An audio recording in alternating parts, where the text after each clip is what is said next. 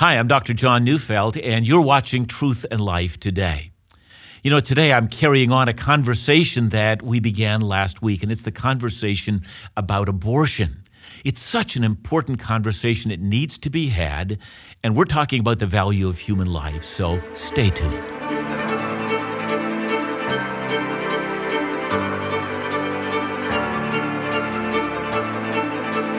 What if we never asked the question and simply chose to look the other way?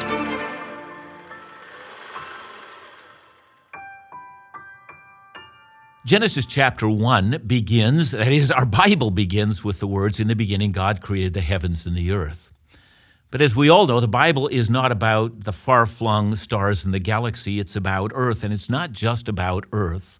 It's about human beings. Because of all of the things that God made, only human beings received these words, and God created man in his own image. In the image of God, he created them, male and female, he created them. That is, to be human is to be uniquely created in the image of God. God says nothing of the kind of any other thing, even living thing, that he creates. You know, I love to put it this way. I mean, you know, if you shoot your neighbor's dog, well, you know, you're probably going to make it into the paper, and there are going to be, you know, crimes assessed to you. But if you shoot your neighbor's daughter, well, suddenly the world stops. We recognize that something unspeakably evil has just been done. That's because we all know that the value of human life so far exceeds everything else. So when we talk about abortion and the ending of human life in the womb, we need to assess a matter of value. Does the thing that we do mean something? And behind that question is a much more pronounced question. It is this: what is the value of human life? What does it mean to be in the image of God? What does it mean to be human?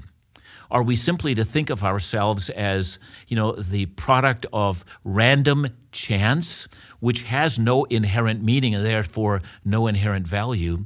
Or do we say that we are the special project of God? And if we are, what does that mean in relationship to how we treat other human beings? Is life itself a mandate for human beings? Should we cling to life, or should we easily throw human life away? And that's what we're going to talk about today. Uh, so we're joined by Stephanie Gray. Stephanie Gray is the president of a Vancouver-based organization called Love Unleashes Life. She's an international pro-life speaker, and she's also, also the author of numerous books. So it's a delight to have Stephanie Gray in studio as we talk about the value of human life. How precious is human life? Clearly, we need to talk. Stephanie Gray, it's a delight to have you in studio. Thank you. I've been looking forward to this conversation, and uh, and I know that it's explosive in, in, in, in some circles, mm. but I think we're looking for a thoughtful, reasoned conversation about the value of human life. Mm. Now, you've been involved in pro-life organizations for a lot of years. Yes, yes. In some sense, I often say my whole life, because my parents were involved in uh-huh. pro-life activities. So as a young child, I was going to conferences and marches. Uh, my mom volunteered at a pregnancy care center. So I would often accompany her when she went to the hospital to see clients when they had just given birth. Right. And then when I graduated from university, I went into full-time pro-life work, which I've been doing since then. Yes, and it's a delight to have you here, because we want to talk about a number of things. Mm-hmm. Uh, so why don't we start with the, with this issue? Why is the question of abortion so explosive in this country, in the Western world? Mm. W- what makes it such a powder keg when we talk about it? I think for two reasons. Because the truth is written on our hearts, and we humans know instinctively that it violates the nature of what it means to be human. It violates the nature of what it means to be a mother to be involved with abortion. So we know instinctively it's wrong, but because so many people have had abortions, millions upon millions in our country since it has become legal in Canada, uh, over fifty million abortions in the United States since it became legal there, that so many people have had abortions that it's such a personal experience for people that rather than own up to having made a mistake, lay it at the foot of the cross, repent, and experience God's mercy, all too often people rationalize and justify the choice they've made and want to defend what they've done, say, oh, it's it's not bad, it's okay, going against their nature.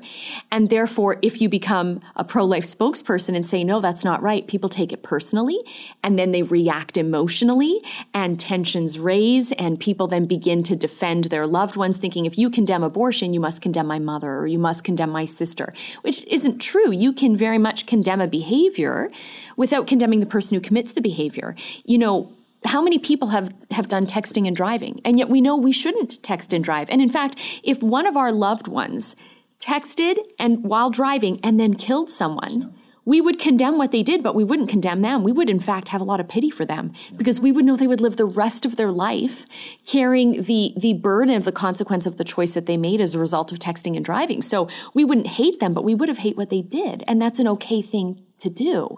And so same with abortion. We don't hate people who've had abortions, although those who've had abortions might feel that judgment because they're inflicting it on themselves. But we do hate the act of abortion, but we believe in a merciful God who will forgive us of the sins that we repent of. And so that's why we want to con- encourage people to repent of their sin, not justify it.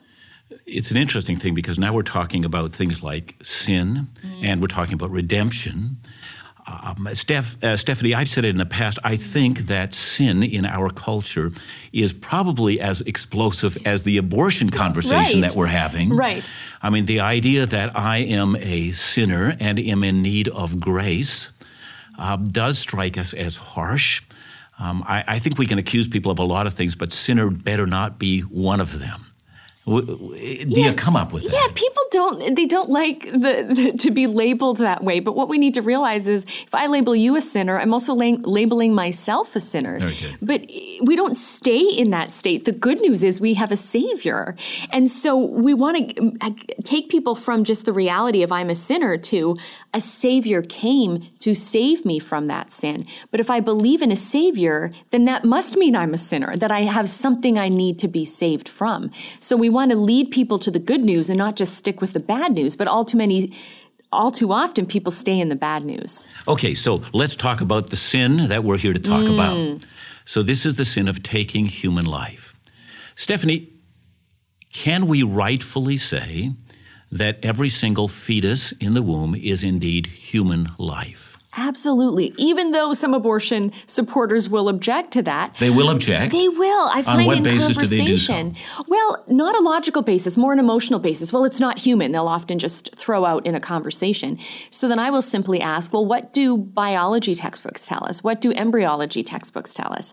And time and again, we see consistently throughout the medical and scientific literature that beings that reproduce sexually begin their lives at fertilization, as well as like begets like. Beings reproduce after their own kind. So dogs will produce dogs, cats will produce cats, and humans will produce humans. So as long as the pregnant woman is human, as long as her partner is human, the only thing that the embryo or fetus in her body can be is another human. It's an immature human, it's a younger human, but nonetheless is of the same species as the parents.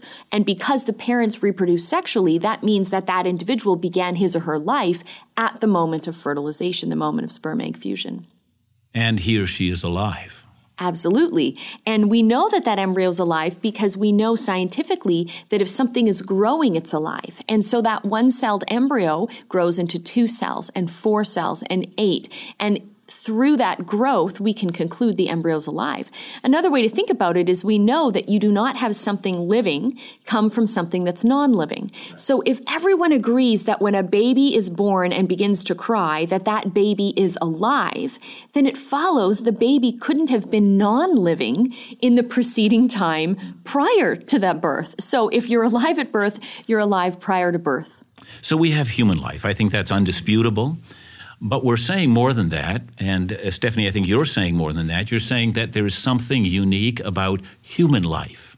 Absolutely. So that if we are in some way involved in aborting puppies, mm. we wouldn't think that was a huge moral issue, but we think that aborting human life is a moral issue. So I think we need to talk about what it means to be human.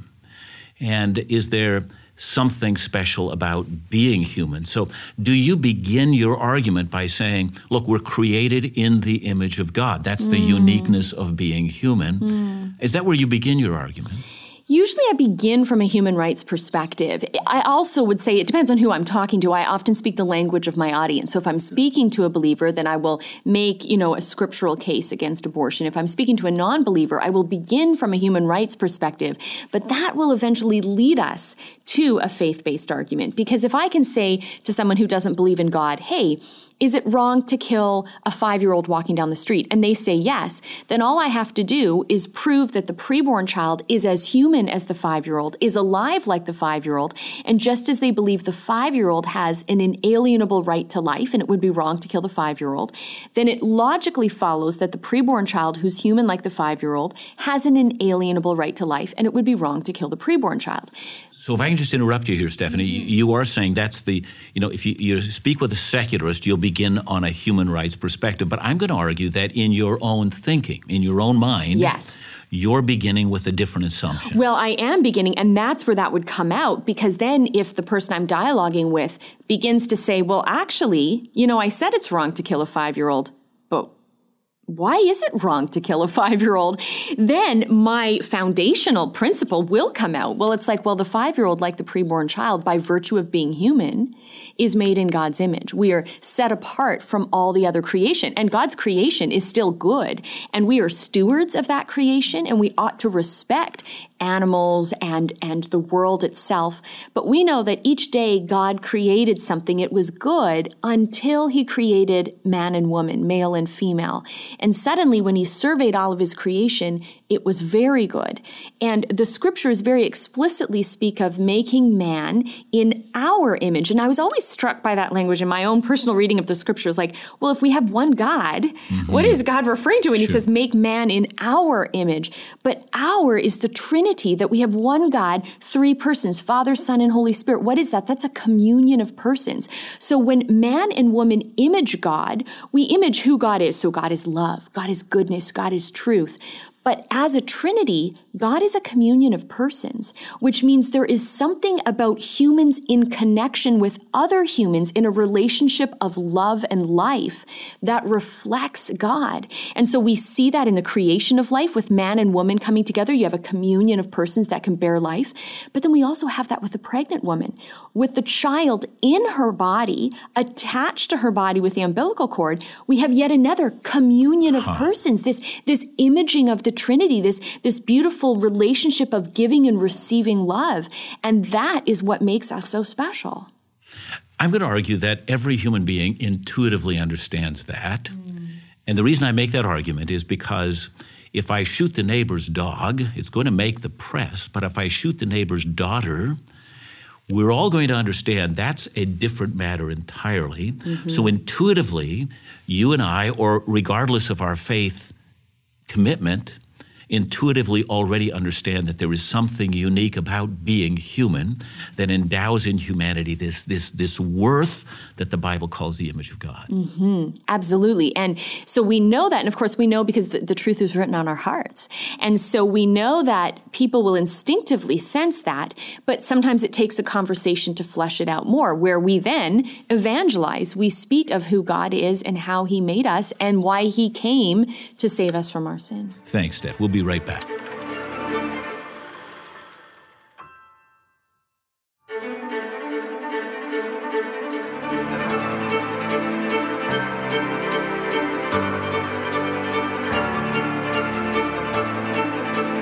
What if we never asked the question and simply chose to look the other way?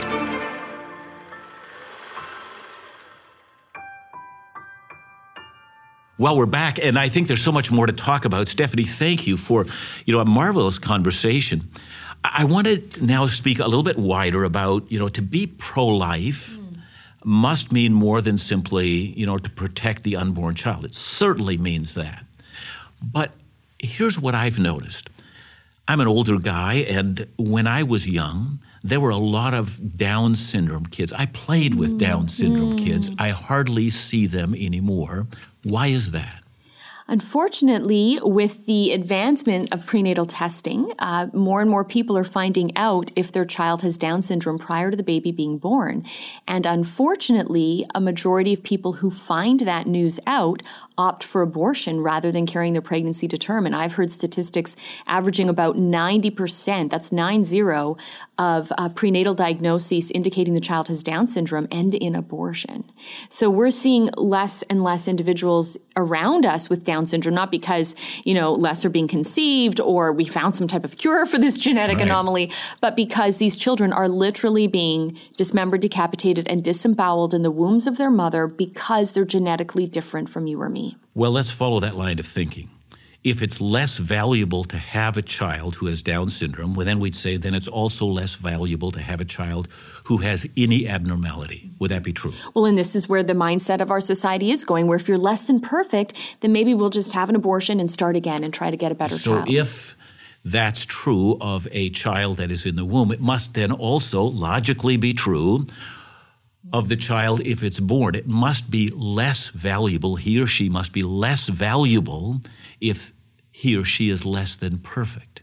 Well, we're seeing that trend happening where, unfortunately, we have this movement in our society towards assisted suicide and euthanasia, which has a similar mentality to abortion, but involves applying that mentality to those who are born rather than those who are preborn.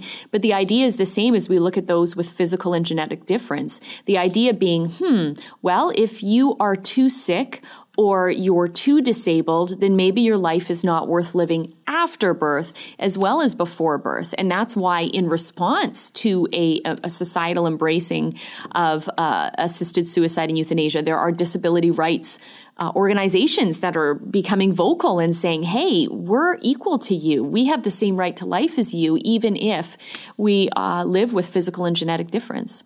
Well, this is very interesting because uh, to push this matter further, I mean, you know, end-of-life issues. Mm-hmm. If I'm suffering, suddenly the value of life decreases. At least it does within this way of thinking. So I'm going to ask you a question.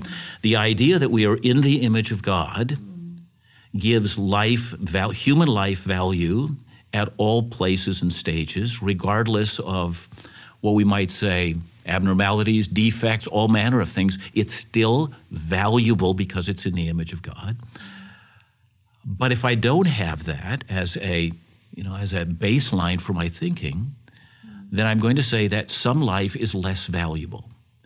And if that's true, then perhaps the person who has a higher I Q is more valuable than the person who has a lesser I Q. The person who has higher skill sets is more valuable than the one who has less. Am I on the right track? Well, th- that's where that thinking absolutely can lead, because once life, human life, is not inherently valuable, but only conditionally valuable, well, what conditions do you need to have in order to be valued? You know, is it that you need to be born? Is it that you need to be born and not have a physical and genetic defect? Is it that you need to be born and have a certain I Q or whatever the condition may be? And so where do you draw the line? How it becomes arbitrary. How well, born, born and wanted. I mean, this is another thing that we have where, where people will say, we don't want unwanted children in the world. And if you look at those that phrase, unwanted children, the word unwanted is an adjective. It's a descriptive term. The word children is a noun, person, place, or thing.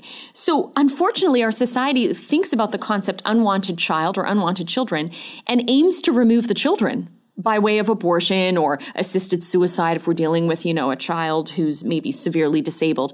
But instead, my my response is to say, let's remove the adjective and replace it with a better one. You know, instead of the un, instead of the child being removed, let's remove the unwantedness, which is really a reflection of my feelings. If I claim someone is unwanted, I'm actually describing my feelings towards them. I do not want them. So rather than eliminate them, I should eliminate my bad attitude. I should start to want them, or I should place them in an environment where they are wanted, where some family will welcome the child whose parents feel that they aren't capable of, of caring for. So so we need to focus on removing the adjective, not the noun. Okay, that's that's very important to say, because if we allow unwanted to remain, however, um, you know, we, we've seen that if in the case of the child in the womb, if that child is unwanted, we, our culture is saying mm-hmm. you ought to be able to remove that child. Mm-hmm. If you're at the other end of life, but how about in the middle? I mean, are we seeing, Stephanie, I'm asking a question here, and the question is, are we seeing evidence that the entire abortion phenomenon is leading us to devalue life at all levels? I think so, because in my work, and I've been working full-time in the pro-life movement for almost twenty years now, I see time and again the consistent theme is the breakdown of the family, the fracturing of relationships, where we are not uh, imaging God the way we are supposed to and the way inherently we're designed to. So if God is a communion of persons, what is the family? It's a communion of persons. You've got this beautiful relationship, but we're fracturing that now. We have abortion, separating mother and child. You have Uh, uh, breakdown of, of marital relationships, separating of the husband and wife. You have then children who are more attached to their technology, isolated in their bedrooms, than in the flesh, face-to-face around the dinner table with their parents. And as they grow older, you see increasing isolation within the family household, where everyone's off on their own devices in their own rooms. So once again, it's breakdown of relationship instead of being the commune of, of persons we're supposed to be. So that at the end of life, when grandma feels old and maybe feels unwanted because everyone else in her family is off in their own little world, they don't have the communion of persons, then grandma's going to feel unwanted. Grandma's going to feel like a burden, and she might think, well, maybe my life is not worth living. So, so the mentality that began with abortion will spread and permeate to other facets of society unless we get back to our origin, to our roots, that we are made in the image of God, the good, the true, the beautiful, love, and we are made to be a communion of persons. Are we then saying that it is necessary to have a theistic worldview, a belief in a creator God, rather than a worldview of you know, accidental chance processes that brought us into being? Is it necessary, in order to retain value in human life, to say God is necessary for human beings to be valuable? Mm-hmm. I think so, yes. I think that that there are some people who, without God, can be led to a pro-life conclusion. But will that perspective last and stand the test of time? Right. Over time, if you dig deep enough, you're going to see holes in that argument. So at the end of the day, if God created us, then we are creatures, not creators, and we have to be in submission to Him, under the mission of Him, and trust that His way of orchestrating things is actually for our good, and that when we depart from that, it doesn't lead to human flourishing, it leads to human decline. Um, so yes, I think at the core of the pro-life worldview is a Christian worldview, a theistic worldview, that there is a God who loved us into existence, and that while there are people without a belief in God, can be convinced at a natural law level that humans are equal, that we ought to value each other, that the test of time and the history of the world has taught us when we devalue humans, you know, societal breakdown happens. Uh, without God, people can come to those conclusions, but over time, if you dig deep enough, those natural law principles they hold, if you dig deep enough, will lead to a supernatural worldview, a belief in a, a, a God. So are we right in saying that when we secularize a culture, and here I mean mm-hmm. perhaps adopt a you know, a philosophy of naturalism, that nature is all that exists and there's nothing beyond it, and everything is can be explained by reference to nature. When we do that, mm. ultimately we cheapen human life. Mm-hmm. Yeah. Now, if that's the case, we're not only arguing now for let's end this plague of abortion, we're arguing for more. Mm-hmm. We're arguing let's make the gospel of Jesus Christ known as widely as possible, because only in the gospel does human life have dignity. Absolutely. And if we think about uh, the gospel message as it relates to the pro-life message, um, we know from the scriptures, for God so loved the world that he gave his only son, whoever might believe in him will not perish, but have eternal life. So Christ came not for dogs, not for cats, not for fish. Of all creation, Christ came for humans. So humans are so valuable to God that they're worth suffering and dying for. So if that's how valuable humans are to God, then how valuable are my fellow humans to me? So at the core of the pro-life message is saying, whoa, if God values human life that much, I need to value human life that much. But what about when I haven't? Well, the good news, the story of the gospel is God is merciful and he sent his son to forgive me of my sins. Stephanie, it's been wonderful to have this conversation. God Thank you. you.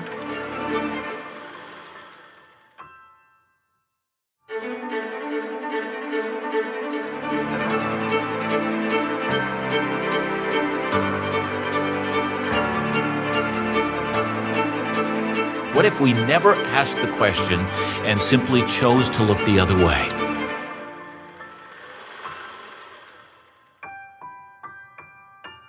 Some of us might be surprised to hear that without the Christian faith, human life loses its meaning and it loses its value. I think we've been told that if you simply base uh, our thinking on the premise that uh, every single human being has innate rights, that that should be enough.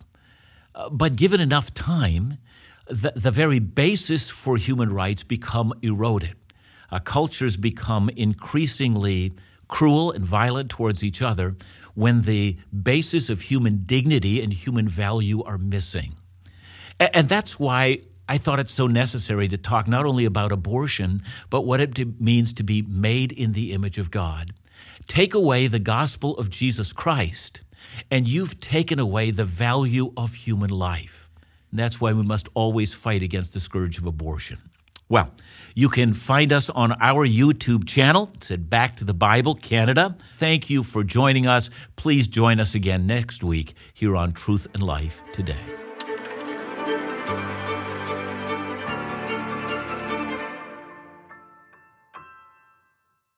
Uh, thanks for joining us today, and please make sure to subscribe to our YouTube channel for more interviews, episodes, and Bible teaching content. Uh, thanks for joining us today.